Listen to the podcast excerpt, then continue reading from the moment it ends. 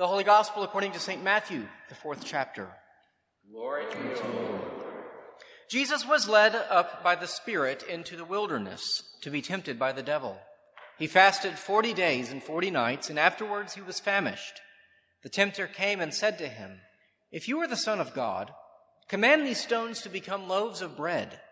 But he answered, It is written, One does not live by bread alone, but by every word that comes from the mouth of God. Then the devil took him to the holy city and placed him on the pinnacle of the temple, saying to him, If you are the Son of God, throw yourself down.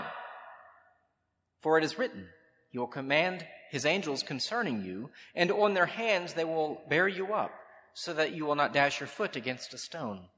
Jesus said to him, Again it is written, Do not put the Lord your God to the test. Again, the devil took him to a very high mountain and showed him all the kingdoms of the world and their splendor. And he said to him, All these I will give you if you fall down and worship me. Jesus said to him, Away with you, Satan, for it is written, Worship the Lord your God and serve only him.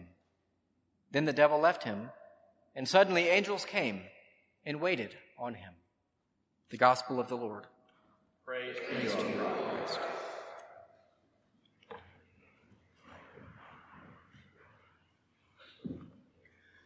Grace and peace to you from God our Father and from our Lord and Savior Jesus Christ.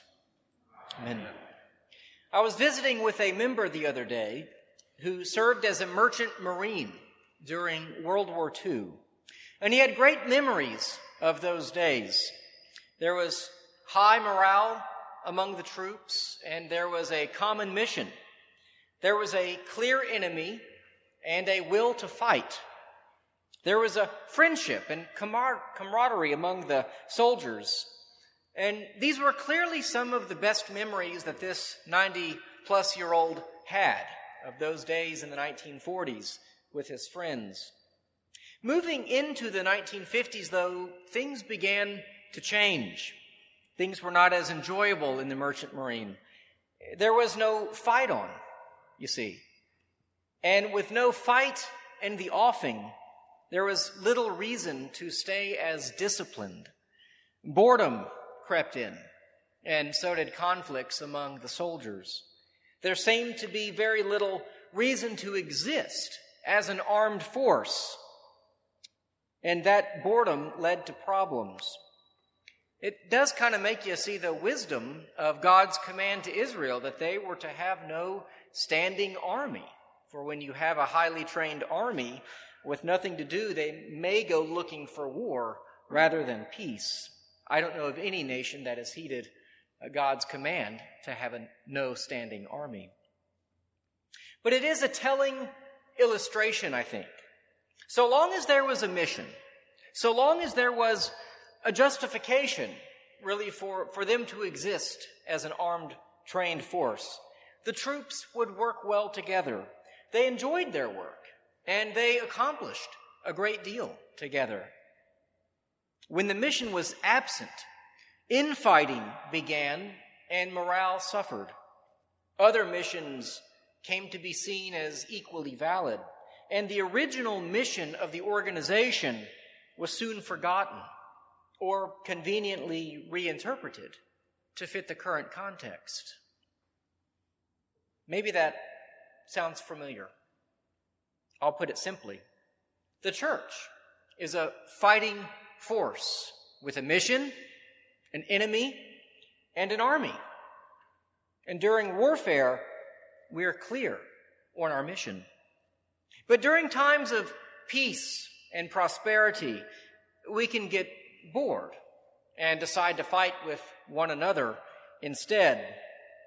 We also have the problem of mission creep forgetting that our real war is with sin and death and the devil.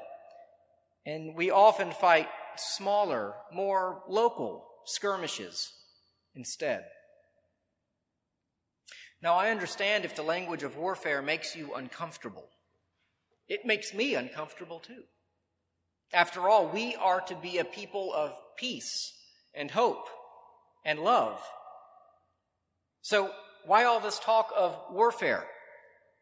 Well, let's just say that there is no peace until the enemy has been defeated fully and finally.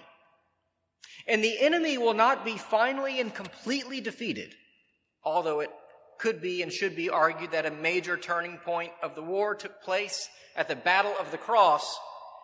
But until Jesus comes again to judge the living and the dead, this war will continue. So we remain then at war as individuals and as a church until either the day that we die or the day that Jesus comes again, whichever comes first. And yet, as the enemy is defeated, because even though he is not completely vanquished now, we can defeat him or displace him or ignore him. And as that happens, the fruits of the Spirit become more and more transparent. Those fruits that we seek of peace and hope and love. But ignoring the fight or hoping for the fruit is just impossible, if not even irrational. It gets us nowhere. So today, the beginning of Lent, we acknowledge the fight. Spiritual warfare is a reality for us. Temptation never leaves us. The devil never takes you out of his crosshairs. We will never stop being a significant target of victory for the other side. So here are three ways in which we are at war, and I say these to serve two purposes. One is an encouragement to you, because we all face difficulties and temptations. You are not alone. You're not the only Christian who has struggles. And the other is to remind us of our common mission as a church, to remind you that we're still at war, and we still need to be prepared so that we would have the good morale and the camaraderie among ourselves, lest we forget the real enemy and we start to turn on one another. So, the first place we look, of course, is our personal battles. We all have them. The devil has no shortage of ways either to attack us. It could be through our lust, our pride, our covetousness, jealousy, fear, anger. There is no one person who has conquered all of their temptations.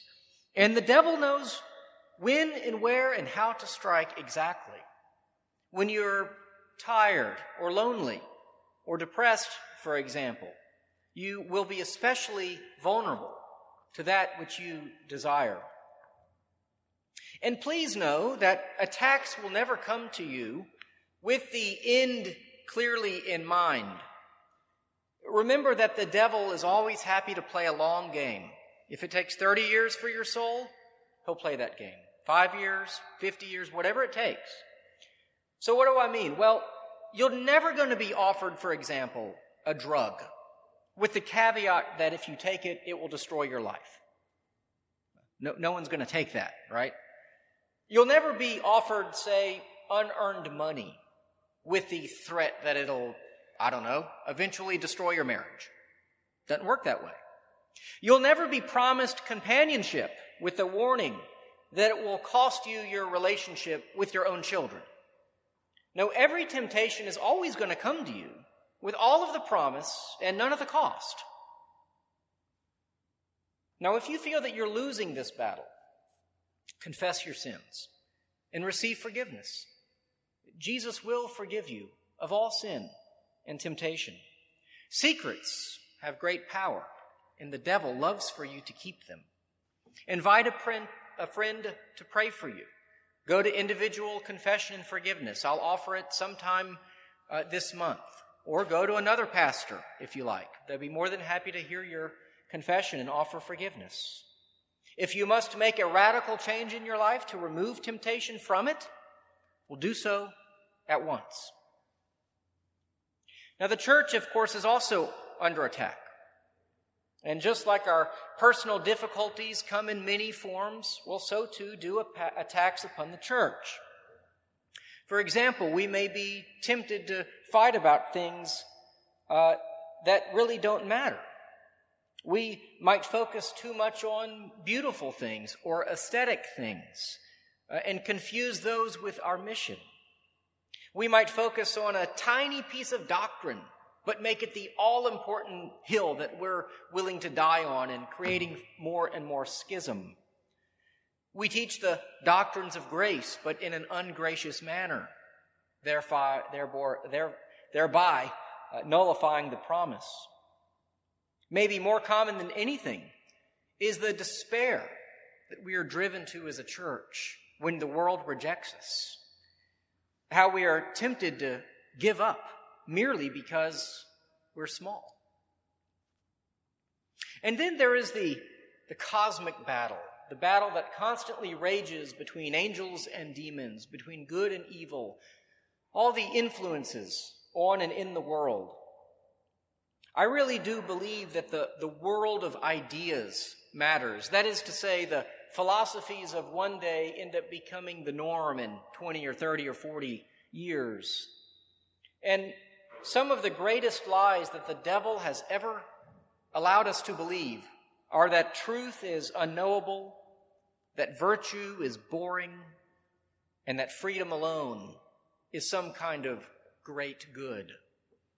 Those are the three pillars, I think, of our modern dysfunction.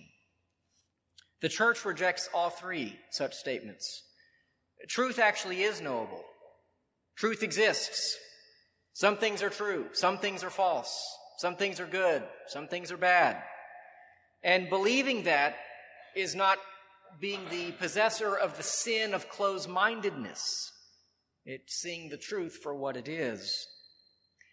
And virtue is not boring. How dare you say that? But joyful. In fact, the uh, I meant to bring the, the, the psalm up here with me because I noticed the last line spoke of what a joyful life it is to be forgiven. Eh, virtue is joyful.